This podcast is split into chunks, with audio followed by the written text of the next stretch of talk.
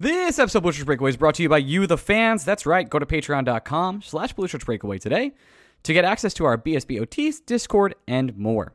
Thanks for supporting the show for the price of a beer or coffee or whichever.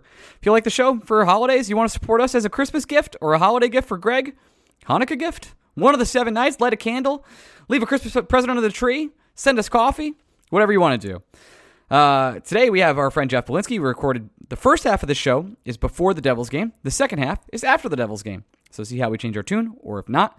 And uh, yeah, nothing else to promote really. Let's get to the show, shall we? Hi everybody, it's Mark Messier, and you're listening to Blue Shirts Breakaway, the number one Rangers podcast.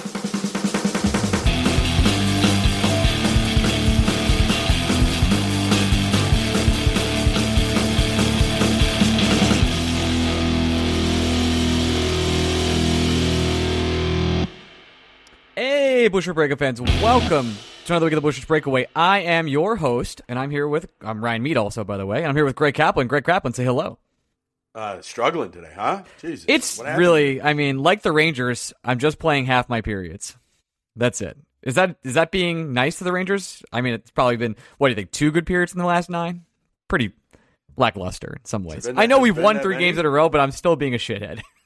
Well, it's it's funny because we're back to where we were last year, where uh, um, the Rangers were playing like shit but getting the win because Igor Shesterkin not playing like shit. So it's it, it on one hand, it's nice to be comfortable and familiar with what we know. On the other hand, uh, I'm not going to sit here and say the Rangers have figured shit out in the last three games that makes me overly optimistic or hopeful for what's to come. I'm not. Um, hmm, how do I put this? Patrick Kane's probably not fixing this team. Uh, no, he's quite he's quite bad himself. You know, he'd fit he'd fit right in. Sure. Yeah, absolutely. Um, this team has a lot of interesting decisions to make in the future. Decisions to make now. They've just sent Ben Harpur down, uh, just in a money move to. They're now at 21 people on the roster to No, let he's- everybody he's know. already he's already back. By the way, Yeah, there you go. To let everybody know, uh, we are recording before the Devils game, the first half of the podcast. The second half of the podcast will be post Devils, whatever happens, win, lose, draw, Jack Hughes poops on my lawn, whatever. Uh, that'll be with our friend Jeff. So while we're here talking about this, we have the clearly beat the Vegas Golden Knights in a game that you and I covered live. Uh, 1 1 going into the third. Just a slog of a game until the Rangers went absolutely ballistic and bananas. Kakko scores early, then Mika and every and all the kids, Lafreniere, Chytil, play their hearts out.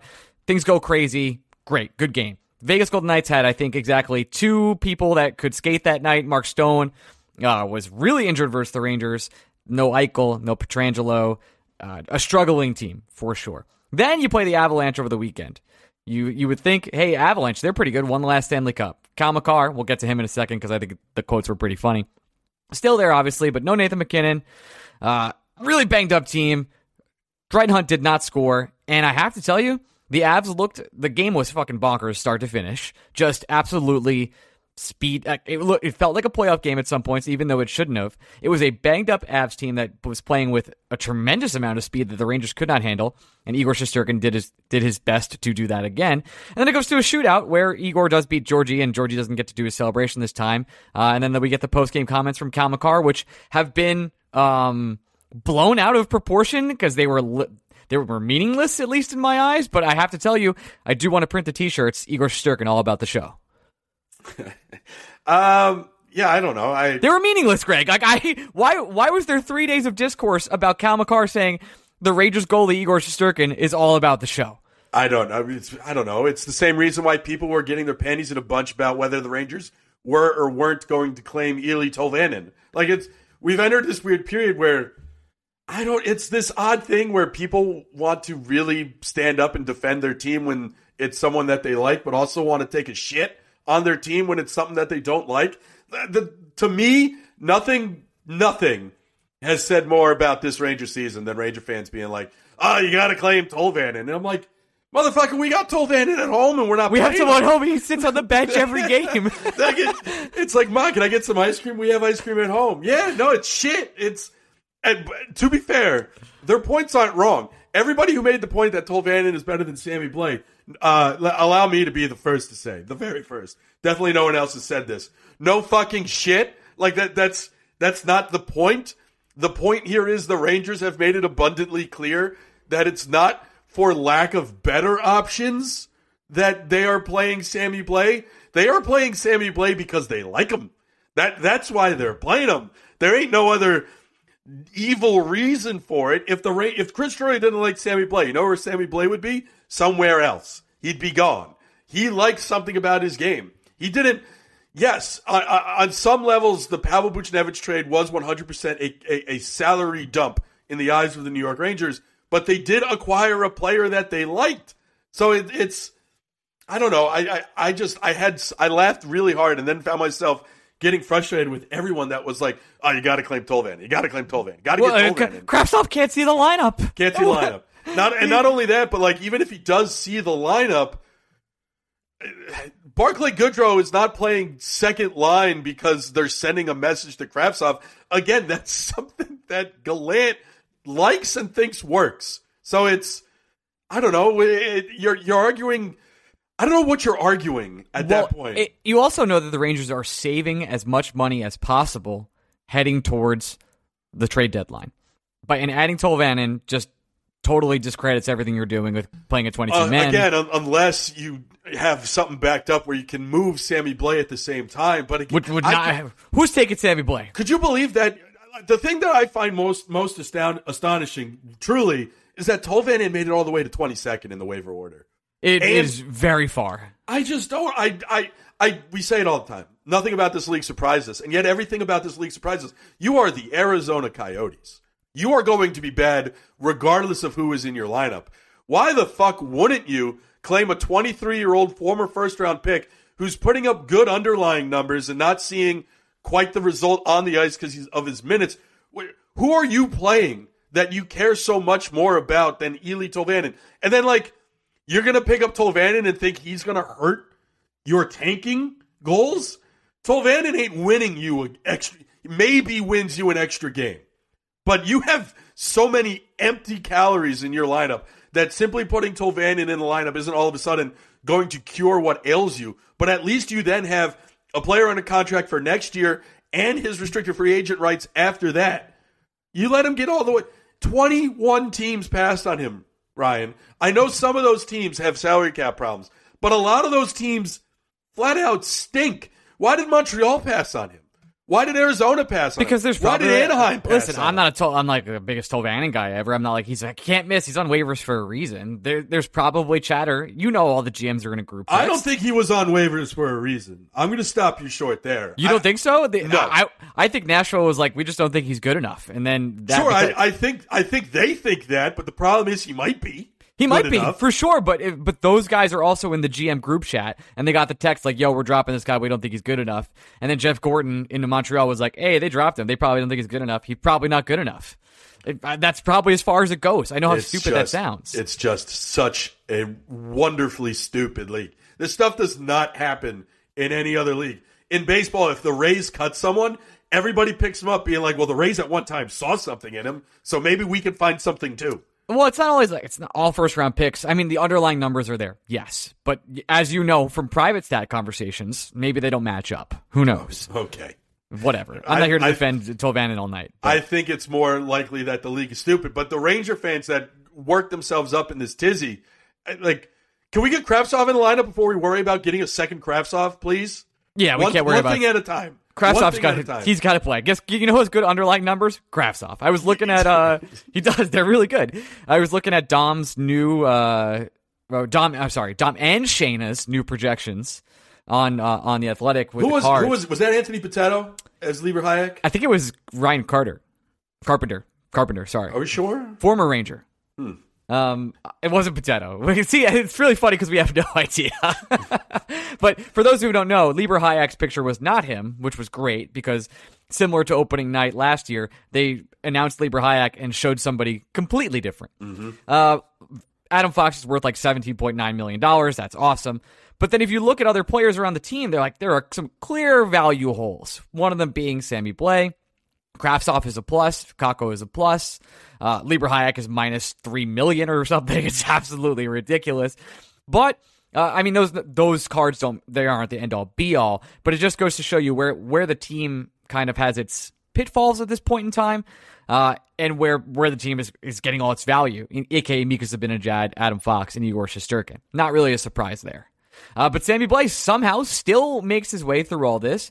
Um, and, pay, and plays on power play too. And I know he's kind of, other than Jacob Trouba this year, the the whipping boy of this team, where it's kind of been like, hey, who do we crap on? It just doesn't make sense. Uh, it's this team loves just holding on to assets that they traded for and liked at some point. Libor Hajek's on year three. Sammy Blais, I know, had an ACL injury. He's coming back. He's on year two. But uh, Libor Hajek has, you know, what's, what's even crazier? I'll say it. Libor Hajek's been better than Sammy Blais by a significant margin. Oh, it's been useful. This year. Like he's he's yeah. done something. He's done something. Yeah, I don't know. Sammy Blais just empty oxygen to me. Like it. What don't is get he? it. What what is he? He's just a guy. Every now and then he hits hard, but oh, he. Power play too. My Not life, will, matters. my life will go on, Celine Dion, without Sammy Blais in my life. Like I, I'll be all right. I it just, every, we see it in every sport where a team latches onto a player that they like that doesn't make any sense to anybody else. But it's more obvious in hockey. It feels like, or at least more abundant in hockey. Um, like I mean, I'm trying to think of a I don't I don't know who. I mean, Darin Ruf keeps getting jobs, right? People seem to like him. Mets are spending four hundred twenty million dollars on the roster, and I still got to deal with that motherfucker possibly. Getting yeah, you pass. can't. I think you're not allowed to complain. I'm a, I don't know. I don't know. I don't know. I, I, just, know. I, I, I want to get into this, but the Dodgers, and I, I did want to state this stat to you. The Dodgers' salary right now is 190. You have doubled it. you, we'll just say that again. You've doubled the Los Angeles Well, Dodgers. what is it? The the bottom five teams in payroll, if you add their money combined, are still lower than the Mets. This is correct. this is correct. So I- listen, boy, enjoy love- it. it's it's it's got to be really fun. December. December twelfth, twenty twenty two. I can say I love my life right now. But uh, come come to me on May twelfth, and we'll see how everybody's feeling. I don't know, Ryan. The the the Kravtsov, the the Gallant, the Goodrow, the Blais, all of it is just. This is what you get with ninety percent of NHL coaches. It's whether you know Pete Laviolette would probably do something fucking weird too that we'd like and hate and want to do differently. I don't know. It it's frustrating because we come on this show, we talk every week, and we say things like this is an easy fix, and it is, and it you know.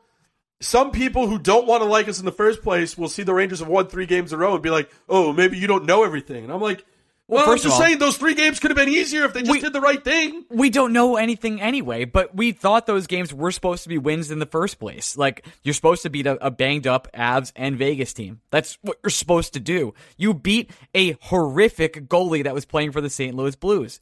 Absolutely horrific. Those are three wins. The New York Rangers, which were supposed to be Eastern Conference Finals contenders, had to win. And they did. That's awesome. But this brings me to my next point. Last week's podcast was um, an hour and 40 minutes of discussing Gerard Gallant in his hot seat. And I have to be honest, even even though the three wins happened and we said that's what he needed to do, I, I don't feel like it's much cooler than it was last week. I think there's a difference. I think the seat is cooler, but I don't think my confidence in Gallant has increased.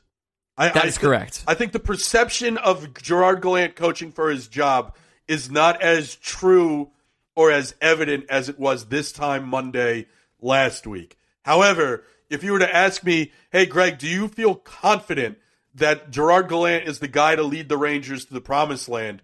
My answer is the exact same as it was last week, which is just no. He's not that guy. I, I don't think he hasn't figured anything out in terms of making the Rangers a better product on the ice. It's as simple as Igor Shesterkin has figured something out as making the Rangers a better product on the ice. Igor is playing like last year. Igor, that's great. That's wonderful. That's going to help the Rangers win hockey games. But the five on five lineup construction is still really bad. The power play is still touch and go. Um, the defensive pairings are still poorly utilized. Jacob Trouba is still being asked to play through an injury you shouldn't be playing through. Like all the little things where if you add up, they become kind of catastrophic. None of those have changed. The only difference is the guy in between the pipes is playing really well and he's not allowing pucks to go in. So it's Do I think Gerard Gallant's seat is as hot as it was last week? No. Is my confidence in Gerard Gallant significantly higher today than it was last week? No. If anything, my confidence is lower because he feels like he's getting more comfortable doing the wrong thing over and over again. He is, and he's getting rewarded for it in ways that he doesn't really deserve that. And it was the Rangers won a couple times. Kravtsov no chance to see the lineup again. And and again, I make want to make it so clear. It's not like Kravtsov has blown the doors off here. He hasn't. But it's not him versus Goodrow. It's him versus Sammy Blais and creating ways to create offense where Sammy Blais. It's not like Sammy Blais is defensively responsible. And I, I, he does a lot of things that I think Kravtsov can just frankly do. So if you're going to play your best players, one of them's on the bench, and he's getting rewarded somehow. Now the Devils game tonight, uh, which has already happened as you're listening to this, could be different. Where it's like, hey, the Devils are the first test for the Rangers in a long, long time, win or lose. But I, I wouldn't consider the Blues a real test. Banged up Vegas, banged up Avs. Like I understand that. And it wasn't real test. The real litmus test is versus the Devils, and we'll talk more about that later in the podcast.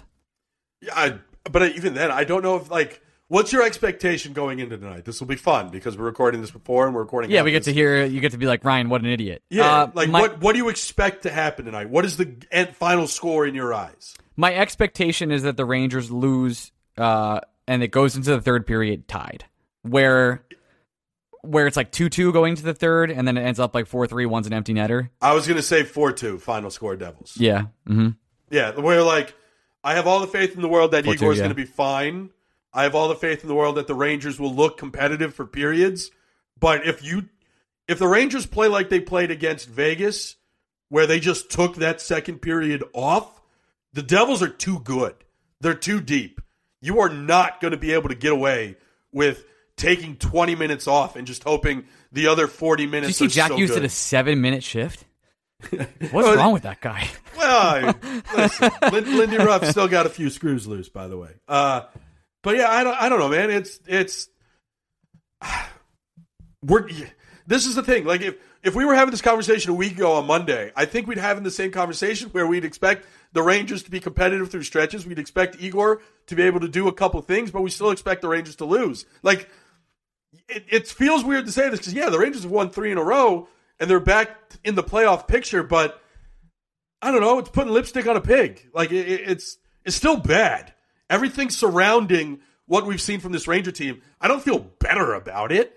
The fact that I don't feel better about it actually makes me feel worse about it because most teams, when things are going poorly, they'll try some things to fix it. Whereas the Rangers, it's kind of just like, eh, fuck it. We'll see what happens. Dude, I have to tell you, up until January 3rd, like, we're going to know. Last year, tell me if you, you think, I know we're on the same page here. Last year, we knew who this team was by January 1st, right? We were like, hey, they're in the playoffs. The playoffs were kind of decided by January 1st. And we had a really good picture of what the team was. Not really great at 5v5. Amazing on the power play. Igor Shesterkin wins you games, finds ways to do it. Also, not really in danger of losing a playoff spot because the Metro was so just decided so early with the Islanders collapse. The, the Devils just didn't have it just yet. And, uh, and that was it. It was a four team race and there was no race at all. The East was decided. Cool. The next, like, I don't want to read a schedule here, but I would say seven of the next nine games are against legitimate opponents. You're playing the Devils, the Leafs, and then uh, you go Flyers, Blackhawks. Those games, like, I get it. They're, they're still real games, but they're not real teams. But then, dude, it's Penguins, Islanders, Capitals, Lightning, Panthers. Oh my God, and Hurricanes. Like, by January 3rd, you're really going to know if this team is legitimate or not. Because if you can sustain yourself in that stretch, I, I- think there's like three or four games in that stretch. Gallant just loses his job because by, by January 3rd, you're playing you're playing seven playoff teams in a row, and you're gonna know if if the Rangers can squeak out four wins in that period, five wins in that period. Shit, if they if they win six, you're like, okay, this team can handle it. We would really know who this is. We really know what the team can handle, what they can do, and how they can move forward under Gerard Gallant. But there are a couple games there that would just be blowouts, and I, I just think it's the you could really lose a playoff race in these next seven games, nine games. Yeah, I mean, it's getting late early. You're, you're in the point of the Metro se- was a nightmare, dude. I was looking at the the last ten games earlier. Penguins have won eight of their last ten. Capitals won seven of their last ten. It's like okay, woo. It- I'm just nervous. Yeah, I don't know. I the thing is, the Rangers have the talent where they could be better than the teams that we're talking about, the teams that are hot. They can do all these things, but like that would require some self reflection that I don't think the Rangers are capable of currently. They're not. Uh, you want to do some five star questions before we get to our friend Jeff and review the Devils game? Do I? Wow, this is from. Uh, if you want to leave five star questions, you go to our Patreon, go to the Discord channel, five star questions, and leave them, and we'll read them on the show. Uh, this is from Blue Gooner. Does it seem like this this team is mentally and emotionally spiraling? Feels like the soul has been sucked out to become uh, the point of becoming unwatchable. This is before the three wins in a row. I want to point that out. Um, is it time to start blaming the chef? We did kind of did this and talked about this last week, right? Like where it's like we did blame Gerard Gallant. They pulled out the three wins against broken teams, and like that's kind of it. Uh, let's move on to the next one. Woody Sweats. Is there any chance we get Ryan Reaves on MSG once he retires, or does he go straight to TNT or ESPN? Straight to TNT, like Yep. the day of. Yep. Yeah, like they they have the check written. They just need him to sign it. Yep. Uh, for Matty Jack, if the Rangers don't win during the wind during this window, does the pod continue? It looks like you will hit your 500 episode the same year as your 10 your 10 year mark. Do you think you guys make it? I don't know. the- Have, the, have how much money has the Met? Have the Mets spent enough money where they've won a World Series? That's what I. You said it for me. The Mets win. It's over. there's there's no more guys, podcast. guys. The, the clock, the clock ticking on this podcast is not the New York Rangers. We've it is Steve Cohen. we've said that if the Rangers win a title, we'll probably do a victory lap year, and then I don't know what happens after that victory lap year. Yeah. all of this gets preempted by whether the Mets win a title or not. Because Greg will be dead. Right. Like this isn't this isn't me saying I don't want a podcast anymore because the Mets won a title. It's I don't make it to the parade. I, Yeah, I'm it's- out. It's over, and I get that, and I don't blame you at all. Uh, this is from Kakwa's Beard. Okay, I'll stop trolling. Is there any chance that we're all reading too much into the Gallant being on the hot seat? Would it make more sense if he if he was a career if he had any career danger, he'd be doing more? Someone tweeted something to the extent of Gerard Gallant, even though being on the hot seat, still plays Jimmy Vesey in the top six. What a sicko. Uh, top six. I said sick. I think. Uh, I this is just who he is. He's been fired for being stubborn at the past two jobs. He, the, the seat is hot. Reported by Emily Kaplan, reported by others. Trust me, we heard things as well. The seat is hot. It's it's still hot. The, he has to do a lot to turn this team around. The team has to look exceedingly good in that nine game stretch I just mentioned earlier, which is a very serious stretch. And then again, it's it's something we've mentioned before. It's self reflection. It would Gerard Gallant is coaching for his job. The things that should concern you is Gerard Gallant thinks him coaching for his job involves more ice time for Jimmy Vesey and Barclay Goodrow. Like that is how when his ass is in the jackpot, he responds. That's where Gerard Gallant is. That's more concerning than him feeling like his job is safe and trying some things. Like it's I think Gerard Gallant on a nightly basis is making out his lineup card to give the New York Rangers in his eyes the best chance to win. The problem is it's wrong. Like that's that's the problem. We're not reading too much into it.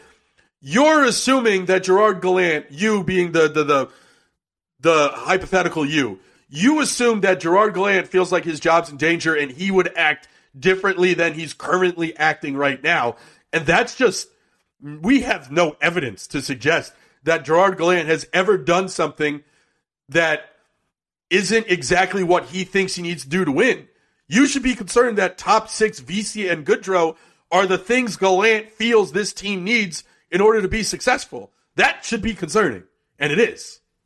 It's very. Uh, next question. This is from our friend Panaranoid Android. I'm not going to read out the whole thing. It's kind of a paragraph, but uh, it's pretty much talking about the future of Ryan Lindgren's supposed injury slash proneness and him not aging. But we talk about Jacob Chychrun a lot on the show. In his career, Chychrun has only played 344 out of the possible 470 games, and has major issues every single year with his injury. Rookie year, shoulder shoulder surgery, uh, meniscus in his left knee, ACL, etc. The contract is nice, and there's serious risk of trading assets to acquire him and ending up in the same spot depth wise due his lack due to his lack of durability.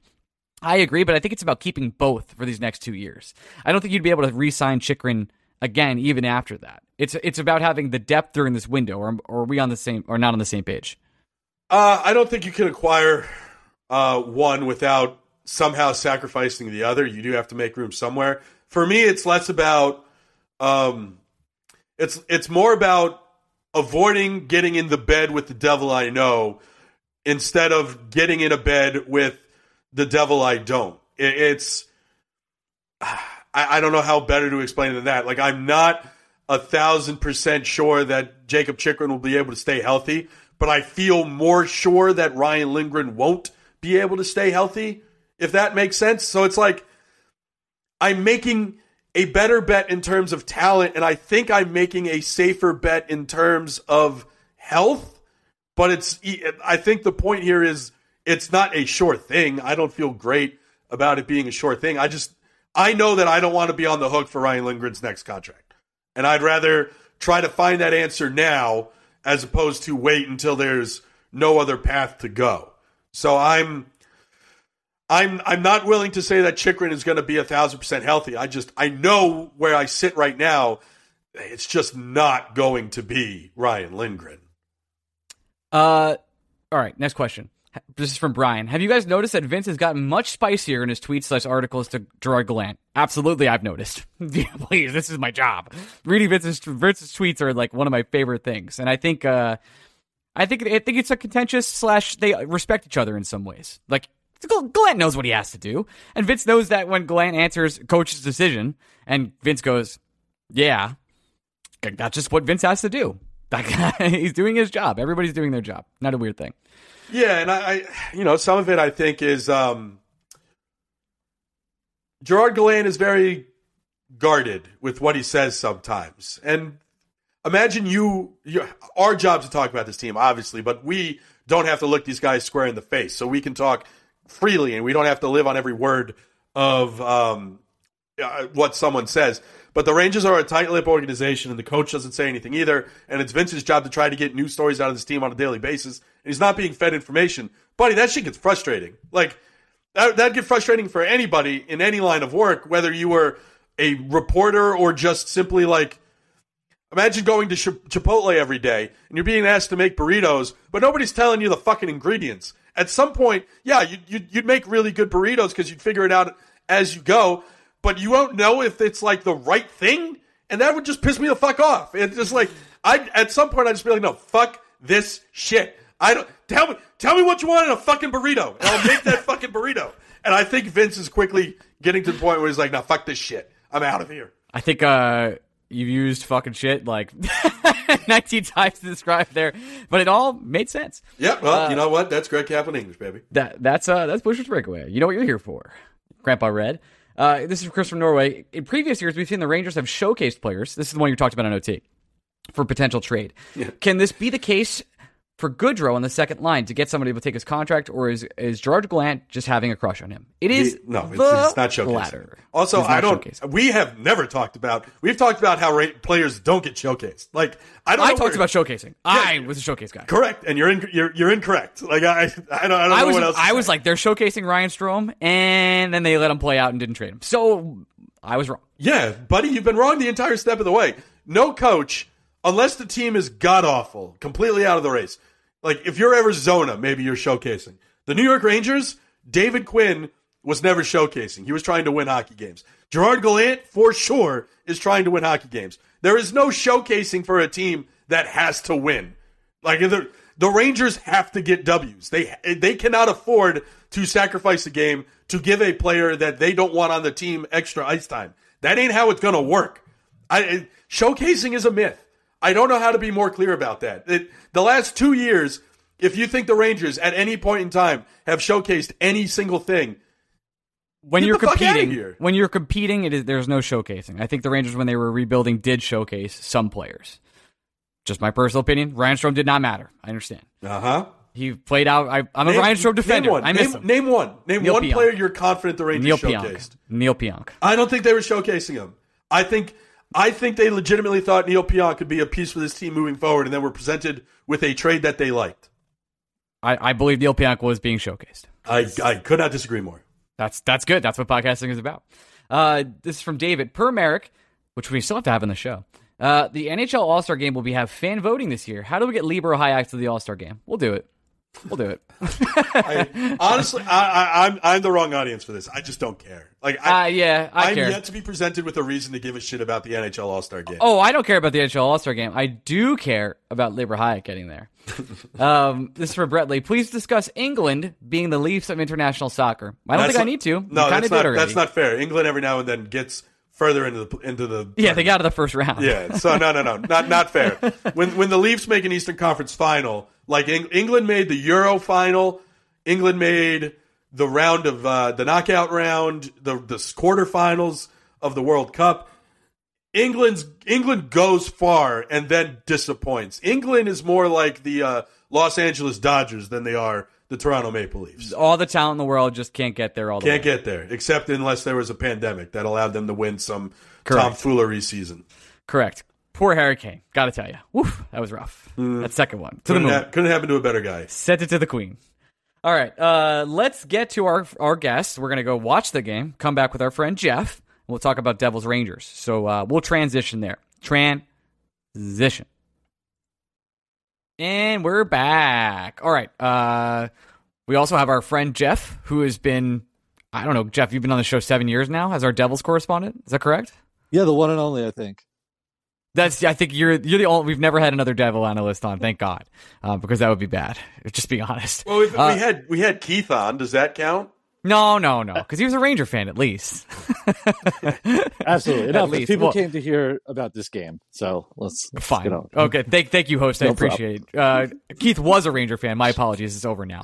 Um, now that we've got that out of the way, uh, Rangers complete a comeback. Jeff, let's start from the beginning. Uh, Trouba gets pantsed in one way after he like kind of bails out Goodrow, Eh, but it's a bad look because he's been the the the. Uh, I don't know. Whipping, Whipping boy is what I said earlier. Yeah, I said earlier whipping in boy. this all year for the New York Rangers fans. My whole timeline was Jacob Trouba. I kind of felt like the Rangers were going to fight back in into this game, but where were you at when it was just like two nothing right away, similar to last time when the Rangers and the Devils played? Rangers go up two nothing, Devils fight back and just win immediately. Where was your head? Uh, I wanted 10 at that point. I think, what was it? Like not even 10 minutes into the game. And it was four minutes. yeah, Yeah. so not even five minutes into the game. So like it was, um, yeah, I just want them to keep going. I want the Devils to stay, stay in your throats. And unfortunately, like we've had in recent games, a little bit of mental lapses towards the end of a period and, you know, let you guys hang for, for quite a bit. But I was feeling very good. Uh, and it, it didn't last really. No, it didn't. And uh, uh, I, I before we when we recorded this, Greg, we said the game would end four three. We just didn't know which way. Oh Which, no, you hold know, on. I said I said four two. I said 4-2. I, am a, I'm a man of integrity. Got it. And there's also audio evidence uh, before Uh, this. literally I- ten minutes ago. yeah, I, I, I said four two, and I, I honestly felt really good that it was going to be a four two game. But uh, Hefe, this is kind of two rough losses in a row now for the Devils. Is the shine wearing off the station wagon a little bit? Uh, I think this is kind of the level of play. Uh, Tonight's game was way better than against the Islanders the other night. I think over the last like two weeks, ever since they kind of broke the streak uh, that they were on, I think there was a lot of uh, high vibes and a little more uh, momentum behind the team in terms of like willing themselves uh, to some of these wins. Uh, the effort has not been there uh, for a full 60 the the past few weeks. Uh, the Islanders game was a, a complete Yeah, that was a Mess. six four, right? six four. We pulled the goalie for the last seven minutes. Uh, Jack Eyes, Jack Hughes had uh, six minutes ice time. I Oh, might call him Jack Eyes uh, from now on. Uh, Miles Wood ran into a freight train and was out the rest of the game, so our lines were all flipped.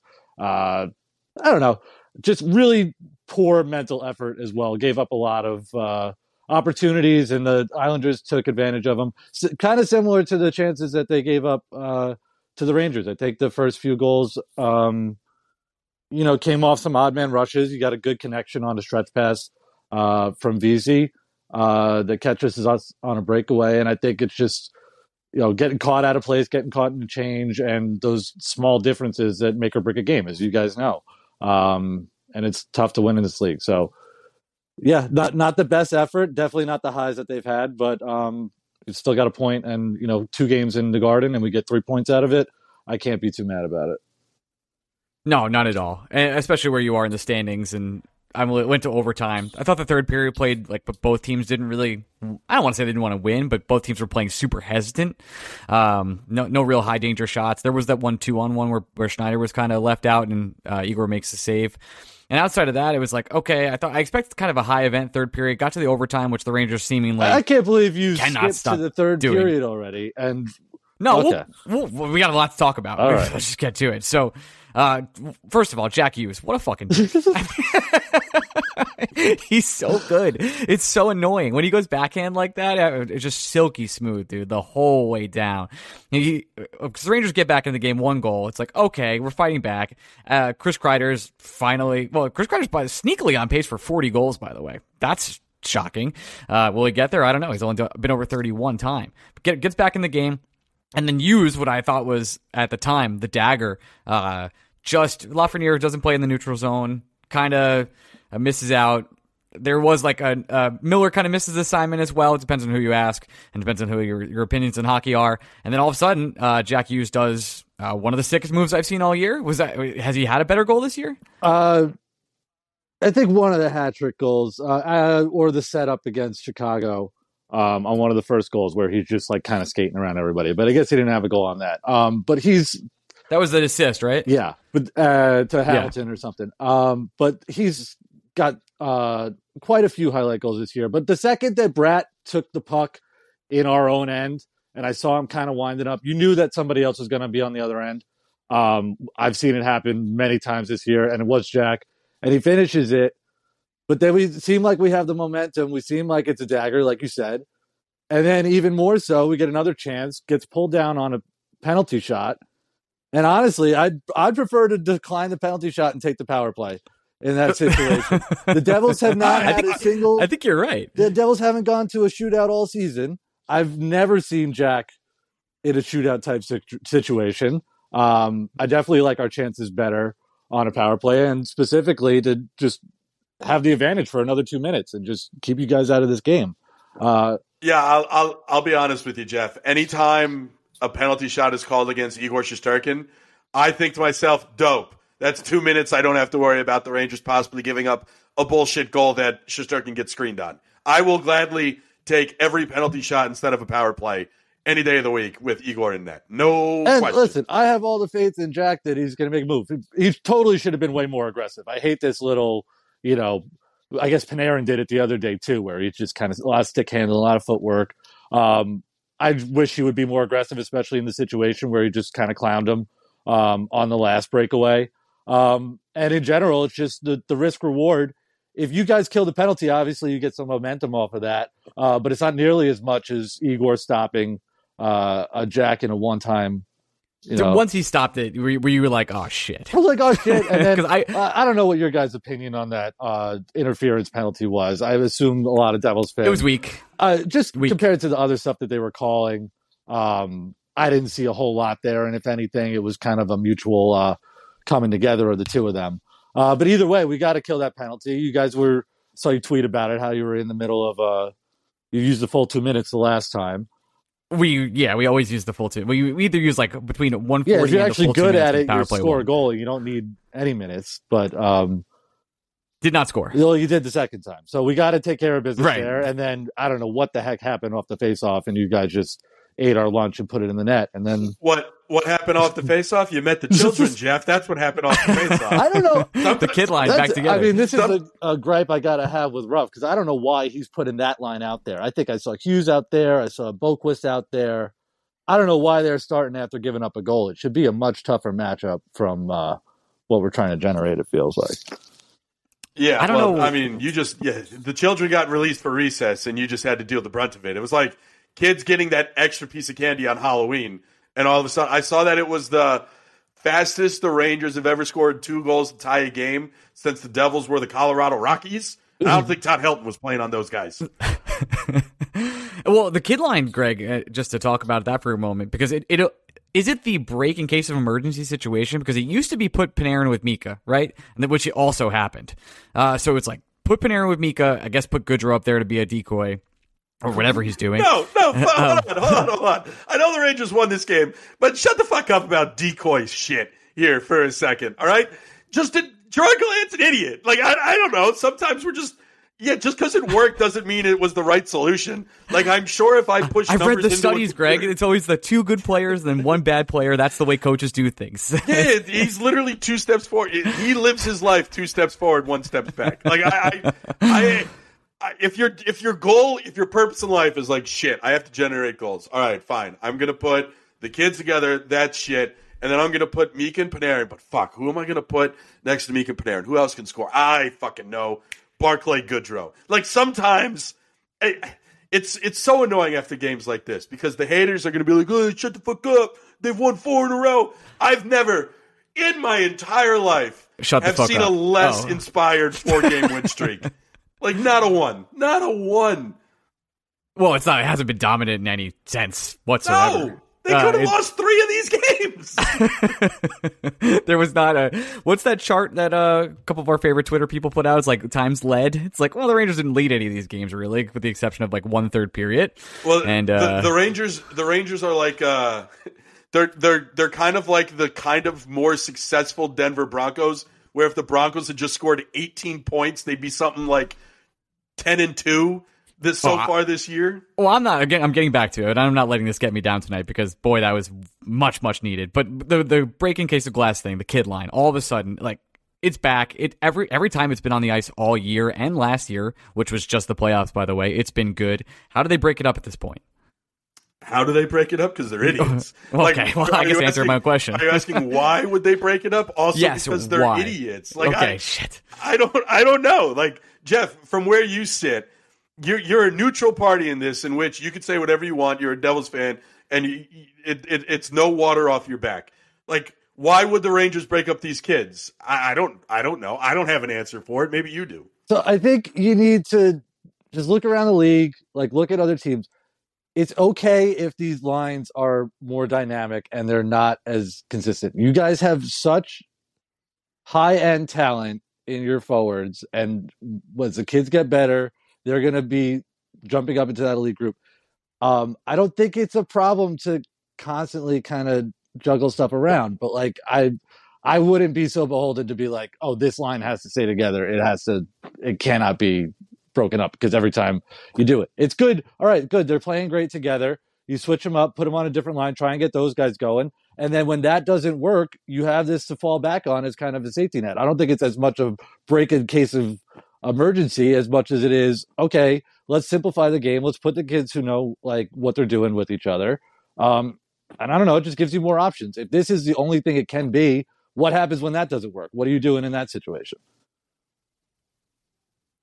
I guess in that situation, it's like, well, this is what Gallant's kind of been in a blender mode all season. That's what he's been doing. There hasn't been when the when the losing streak was happening and everything was going to hell. And seven days ago, we were all like, I think Gerard Gallant's getting fired this week. All he, and the only way he can't get fired is if he wins every game from now on. And they've won four in a row. The, a lot of the complaints were, hey. Uh, there's not a lot of consistency in the lines. The players are still trying to figure it out everything's getting shifted very similar to David Quinn, but Quinn would put things in a blender in game, whereas game to game, Gallant changes everything up. And I, I just think the consistency hasn't been there, but eh, fuck, we won four in a row. So I guess it's working. it's kind of one of those winning heels everything type situation where um you know and kind of justifies the means but i don't have a Yes, better answer it's for like- you on what what he should be It- doing. it's like I guess I guess we're winning, but this is Greg and I tweeted this at the end of the game. It kind of like is this are we kind of reverting back to what the Rangers were last year, a team that is just getting outplayed every single game and yet finding a way in the last second, clawing and scratching cro- across the finish line to win. Well, it just it, to Jeff's point, I, I understand the logic of all right, trying things on the fly, trying different different stuff, working on different combination, and it's fine having your base settings that you can always revert back to if things get hairy. And I, I, I'm I'm with you, Jeff. I'm with you eighty percent of the way, and I'd be with you hundred percent of the way if Vitaly Kravtsov was in the lineup. Because if you want to, if you want to just throw shit against the wall when shit hits the fan and try different things and have high upside offensively gifted forwards playing with different combinations, I'm all for that. The problem is when you keep Kravtsov out of the lineup, you eventually have to find homes for Barclay Goodrow, Jimmy Vesey, and Sammy Blais, and it's not going to be on the same line. So you're almost anchoring three different lines down because you're just playing, you're keeping at a superior player in the press box, and it doesn't make doesn't I, make any goddamn I sense. ha- find it hard to believe that it's so definitive that he's a superior player. I think Uh, you haven't you haven't seen Sammy Blais very. Much. yeah, Sammy that's Blais fair. been rough, man. It's I been know, tough. but we've seen time and time again these coaches and these organizations. They value these, you know, grit and grind, hard players. working. Yeah. I know we could put Just in say a bad. shift. Just just say bad. just say bad. type guys. um, Just say bad. and that's just how it goes because they i mean i don't know I've, I've been seeing it happen with holtz this year where they kept him out of the lineup as long as humanly possible until there was enough injuries where they had no choice. Um, and still somehow he's getting time over Andreas Johnsson uh, i think I, I mean i don't i guess you're gonna have to have an injury to, to get him into the lineup and i don't uh, well, we had injuries and we literally cut a guy. it doesn't. uh, it maybe doesn't an matter. injury to on you know some but- unfortunate but accident or something Well, we'll see. I, I we spent some time in the uh, in the opening of this show talking about how the seat was still warm, and boy, it's getting colder by the minute now. Um, there is a long period of of really tough teams coming up uh, till about January third. I think we're playing uh, five to or seven playoff teams in that time. But, woo, uh, I can you see Greg? Can you see a situation where he gets fired this week? no. Uh, well, you know, tonight was the chance. The Mets hadn't announced the signing. The Yankees haven't announced the signing. The Knicks are off. The football team reactions were already in the bag. Backpage was sitting right there. And he gets off to that.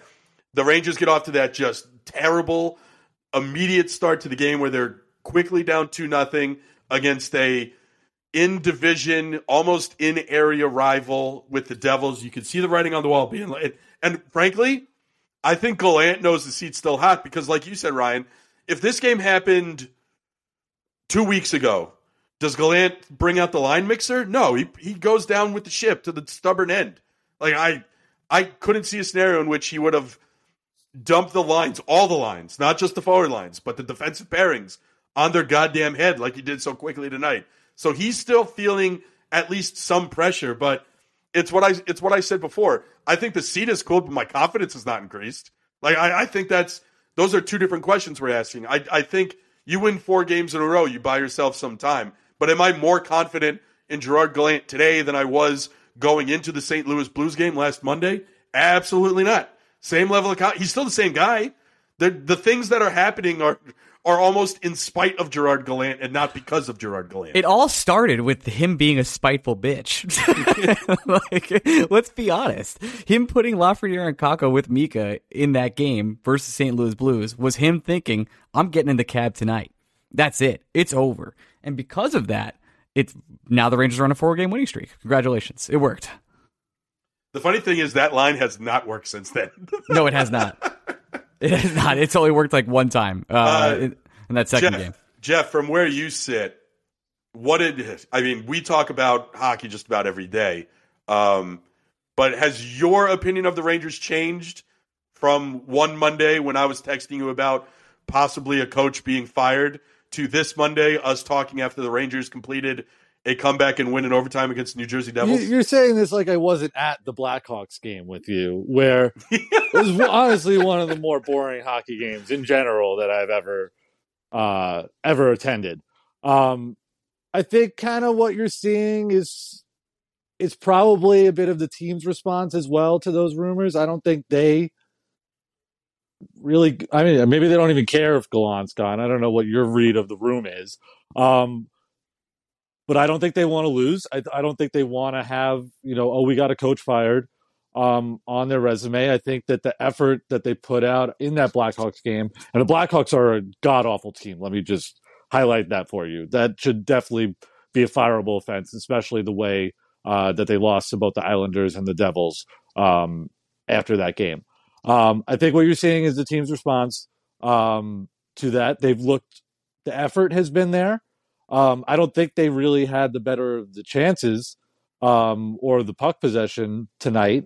Um, but you put the chances in when they count. You capitalize on your power play. Um, and in general, just the effort and will to win uh, was definitely there tonight versus where it was, you know, last Saturday. Um, well, you saw you uh, talk about the Devils uh, that Blackhawks game a little more. Like you were there in person. Was there any life whatsoever in that team comparatively to what you saw tonight? Uh, for the Devils? no. Oh, no, for the Rangers. Oh, um, no, there was no life in that team on on that Saturday uh, versus the Blackhawks, but and, and, they seem to have more of it tonight. They definitely had a few more shifts um, where they were, you know, owning the zone. I think the the kid line probably towards the end of the first period really shifted things back. Um, or maybe it wasn't the full line of them yet at that point. Um, but up until that first Rangers goal, um, but I don't know. It's you're a good hockey team. I, I know you're kind of shitting on it um, because you don't have as much depth, or or that's really kind of showing itself more this season than it did last season uh, for various reasons. But don't act like you don't have you know all star, you know oh, trophy. We have Adam trophy winning talent Panarin, in every yeah, position. we know. Um, so you know you're you're you're dangerous out every night. Um, and I, I know you kind of got have to go with the ebbs and flows of the game, game to game, and the losses really fucking suck. Um, well, the, the losses were pathetic. It was totally. It's a sucking is one thing, Jeff. It was it was lifeless. Oh, listen, you're talking to you act like I haven't been a Devils fan in the past few years. I know what lifeless. No, no, I know. Like. We've been friends the whole time against the Blackhawks. I, I was there. um, I recognize it. Um, but I don't think that's the team that you guys are. I, I wish that you were. Um, but also, most of me wishes that you were competent and make the playoffs because that's really where I want the Devils to beat you. I could care less about this that, Monday night. That first in, round matchup uh, is going to be unbelievable. I, listen, whenever it happens, I just hope it does because it would be fucking awesome. Uh, as long as it's awesome. not on a night that Kodai Senga is pitching, then we can talk about it later. Uh, Jeff, let, let let's dig a little bit more into this game that we watched tonight. Do you feel the one point the New Jersey Devils got tonight was deserved? Do you think they deserved the full two? Do you think you were fortunate to get to OT? Where where do you stand on how this game played out? Yes, you got the two nothing lead, but from that point onward, do you think the Devils were the team that deserved the full marks in this game? I think that they deserve the one point they got. Um, I can't argue that they deserve to get two because I thought that the lapses that led to some of the goals um, were very poor. Uh, they deserve to be punished for them. Um, Vitek, I don't I think he was kind of a non-factor. I don't really think he was tested a whole lot or really had to come up with a ton of great saves. Uh, he was pretty scrambly at times, so I don't I don't really think that you know he should have bailed us out in one part or another. Um, and I think in the third period, I think they had a lot of good opportunities coming into the zone, and most of the shots came from the outside. And I think they really needed to skate a little harder, put a little more effort to get more of a high danger chance uh, to really put the game away. And I think at the end they were kind of happy with the point. Um, I think you see teams do that often on the road, uh, where they're just happy to come out of there with something. Um, and then overtime is is overtime. I really kind of don't count. Some people especially don't count shootout um, points, but you know, three on three is going to be three on three. I think you know in the playoffs we'd be you know holding our own five on five. Uh, it me. I don't count shootouts. Yeah, I don't count shootouts but, at all. They're fun sometimes. Loss. Are you, are you kind of looking at that as the same as a regulation loss? I wish I wish we did the the the soccer. No, just your opinion of the 3-1. teams. Like, I know you don't get the point at the end of the day, but I, I do get annoyed with an overtime loss because the like- like if you're talking about the Rangers are a team almost specifically built for three on three hockey where you can get Mika and Kreider, you can get Chytil and Kakko, you can get Lafreniere and Trocheck, you can get Fox, you can get Miller. I know he stinks this year, but you can get Trouba. Like the Rangers have enough intriguing three on three combinations where I don't feel like they should be in a position where they ever feel truly the weaker team in terms of three on three hockey. So, yes, with overtime losses, I do get annoyed where, like, some disrespect intended, but if the Rangers give up a goal to, you know, Mercer, Hischier, and Severson, I, I'd be annoyed. Well, you can learn a lot from overtime hockey. And I think I learned a couple things tonight in overtime, which was, Greg, usually we've been following this team forever, as you know.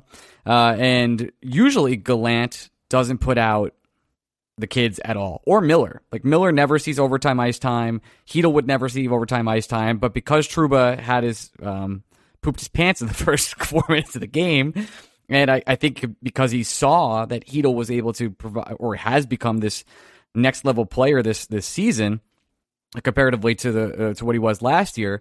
He got the chance to be out there with Panarin tonight in overtime, and it just shows like okay, maybe we have a little more confidence because I think you and I beat our heads against the wall. It's like hey, sometimes they send out Vesey and Goodrow.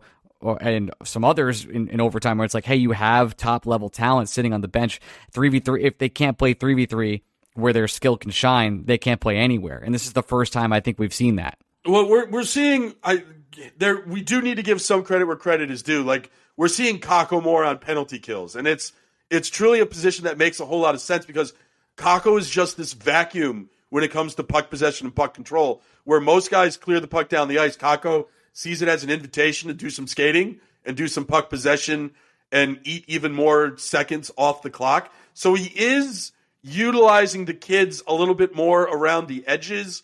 He's not afraid to use them more at, 5v5 um, simply because they just, I mean, for lack of a better term, they've been the best three players at even strength. So, like, I, I, I can't believe I have to be like, we have to give credit that Gallant is leaning on the players playing well, but like, the bar's so low that we have to give him credit for playing the guys that are playing well. It just so happens that the guy on a night like tonight specifically, the guys who played the best were the three kids in Trocheck and they got the most time. They did, uh, and they deserved it. It's like it's like the first time I felt this year. It's been like a meritocracy because I thought the I thought the promotion that I mentioned earlier with Lafreniere Kakko to that front, that first line was out of spite, and this was the first time it was like, okay, I'm giving you confidence. So to answer your question, Jeff, I think OT losses, like yeah, sometimes they're whatever, but I do think you can learn a lot about your team and what your coach is literally thinking about some players in OT. Does if that makes sense? That, that's fair. I just meant like, yeah, as, as, you answered my question, but in terms of like an evaluation of, you know, whether the team played well or not, it's like when it's not so far removed from, and especially the way they play. I know the Devils did it mostly where, you know, you're holding the puck for so long. It's not the real offense. It's not the real structure. You're not playing, you know, five guys. Um, I, I, maybe you would feel different if you were on the other side, but it, that goal going in, whatever, you know, more credit to you. Took the shot off the rush. Vitek missed it, and you know, call it a night. We we got a point. We're out of there. Yeah, it's listen. You get the it's point. Hockey. You're in you know. But for range, for, but for yeah. that's what it is. And and for Ranger fans, pure elation. Just like absolute. Oh yeah, you, you won it in the arena. That's for sure. Absolutely. Dude, they were so quiet, and rightfully so. Again, uh, after the start that we had, and then I thought MSG from the second period on was just uh, bonkers uh, in, in, a way it hasn't. it all been. started with that. Well, the Hughes goal got everybody, I think, going a little bit. Then we had the penalty shot. Then you missed that. Then you guys get two goals in seven seconds apart, and it's just. And also, the play was so sloppy towards the end of that period. It was absolute madness. I couldn't believe some of the chances that the Devils were taking on one of their power plays. They were acting like we needed to like move the puck into the zone as soon as possible, as if we didn't have an extra guy out there. I couldn't understand why they were scrambling so much. I just thought the nerves got to both teams, especially even in the third period, where you just very tentative play, like no one wants to mess it up. No one's no one's taking the extra the extra move, yeah, um, was, it, which was the to the credit to the crowd. By the way, I think they they're the people that did that. It did feel like a movable object meeting a stoppable force, where two teams are simply playing not to lose. They don't want to they don't want to make the mistake that could cost the game, so they're not going to take the chance, and it makes for just some ho hum hockey. And I I don't know I. I it, sometimes when two teams are being overly cautious, it, it, it results in one team making a huge mistake by simply trying to avoid it. But tonight it was simply two teams that almost made a handshake agreement like, you know, what would be cool if we both got a point out of this? Wouldn't that be great? Yeah, wouldn't it be so nice? It, it feels like no team ever really got into that much of a rhythm. If you look at all the goals, what the Devils scored one right off the face-off, one off the breakaway. You guys had one off the breakaway, one on the power play, Uh, another one off a break, like kind of a half breakaway off the original faceoff. None of these were really scored in the the normal, um, you know, kind of cycling or process of play. I mean, maybe the maybe the Hughes goal off the, you know, possession, but everything was kind of off a faceoff, off of something else. It was just a little strange. Yeah, there there weren't a lot of long periods of controlled possession in the offensive zone where like one opposing team sees their guys stuck out there for a minute 40 plus and they can't seemingly get off the ice. We were kind of missing that tonight. I don't know. It was just, it's just a weird game. But honestly, I think if the Rangers had been playing so many games where they suffocate a team in their own end and then the Rangers don't score and they get like scored against and it breaks their spirit. So I, I, I don't know. I'm not saying this is a better way for the Rangers to play. Obviously, you want the puck more. Obviously, you want the puck in deep. Obviously, you want controlled offensive possession more than you have to worry about playing defense. But like, I don't know. This is the weirdest Ranger team I've ever seen in my entire life. And I some nights I just bury my head in 420 million dollars worth of baseball news and forget about the world. I think you're okay. um, I think that's all. I, listen, good game. Seriously tough. I uh, I hope we both make the playoffs, When, and I hope when, we meet each other. when there do we see that, you guys again? When is the next? I don't think it's Well, for that a was while. the last MSG. That, let, This let's is- bitch about the yeah, schedule for a second stupid. here. Yeah, it's December 12th. It, it, we're at the 30 game mark of the season, and the Devils are done coming to MSG. That's just ridiculous. What are we doing? Who makes the schedule? Oh, January. we go. Uh, we see. Yeah, we see you January seventh, um, and then we see you March thirtieth. So It's just so dumb. Who made? maybe we'll go to that March thirtieth game. What is that? I'll see. It's on March 30th. It's a if you want to Thursday. know when it is. Uh, I, I just didn't know which. Yes. Uh, it's a Thursday. Oh, I bet I, I have a weird. Hold on, hold on. I'll do it. I'll do it while we're here. I'll, I'll ruin your dreams. Opening day 2023. uh, yeah, March 30th. Uh, opening day is March 30th. No, I am All not right. going to that game. All right, Jeff. I'll I'll text you. That sounds We can go wonderful. That'd be that'd be Well, cute. maybe maybe I can do Mets in the morning, one o'clock game, and then scoot on over Wow. to the Rock at night. Wow. Okay, this is interesting. Yeah, I can Now start my day with. Who do you think starts opening day? Jesus Scherzer or Verlander? Scherzer. Verlander. Verlander. Yeah, it's not. It's not close. I think it's going to be Scherzer. I, I Really? Think they'll give it, yeah, he's been there a year. no, new shine. Verlander. It's the Yeah, but I go. think I think you got to motivate. This is very much this? Ryan's fault for just continuing the conversation. Ryan, Ryan made the mistake of you know there's a hockey game on March 30th. Oh, why does that date ring a bell to me? I think I have. Oh, we fell that for it. That's super funny. Jeff, Thank thank, you you so much for, me. for coming on, man. I really I appreciate it. Um, and uh, great team this year. I, I boy, Let's Hughes is meet ridiculous. in the How about- playoffs. I How- want How about this, Jeff? Devils playoff series. Final- Me too. It's final so good for the sport too. Final question for me tonight: What's the big swing the Devils make at the trade deadline? Ooh, Oh yeah, that's fun. Um, honestly, I don't think they're going to make a huge one. I really believe Fitzgerald when he says that he's not interested in rentals. Um, I think the team is in a position, asset and cap wise, that they don't need to take the big swing and go all in for this year. I think, if anything, it should be for a goalie. Um, even though Vitek's playing great, Blackwood maybe is back, although Keith's available, by the way. uh, Probably shoot him into the sun. Not Keith uh, Blackwood. Uh, yeah, I really thought he was going to get that start against you guys when you were playing Boston. That seemed like it was lining up for it, and it never happened. Anyway, yeah. Um, awesome. Yeah, I don't think they're going for a, a big move. I think hopefully getting Palat back from injury will be enough of a spark uh, midway through the season. But I think they're going to reevaluate, you know, once they get closer to the deadline. Uh, bigger fish to fry in terms of getting a Bratt contract done. I would be much happier if that happened and they traded for nobody. Feels like they're gonna wait till the offseason for Bratt. I, Um, it's good for them. I want it as soon as possible. So you should. Um, he's your second best player. hey, Uh, that's don't that's it's shade close, on Nico, so- and I will not stand for it. You think Nico's better than Bratt? No, but you know around- what? Let's say it- right let's- now, yes. Uh, you know what? You hear that, Jesper Bratt? You are the third best player in the eyes of Devils fans. I think you should get the fuck out of Jersey. They don't appreciate you. You got two Ranger fans here saying you're better than this bum Hischier, and We- this guy's just throwing shade. We can't afford right. you, but Anaheim, they would love to have you. So I I think you need to take this as a sign to leave. They don't You love you there. They don't need to play you with a guy like Ryan Strome. He'll really Would it unlock help if I said you. I want to pay him more than both of them? That's sweet in the deal. Uh, yeah. That's not hard to do. That's, Now, that's what you now need you're to just do. now you're just calling him a bougie whore. Now, Y- y- yeah. shit together over there. All right, man. We gotta get out of here. We love you. We'll talk, we'll talk to you guys later. You can follow me on Twitter. Or I mean, you follow Greg at Blue Break. You can you can text Jeff. Uh, get his cell cell phone number.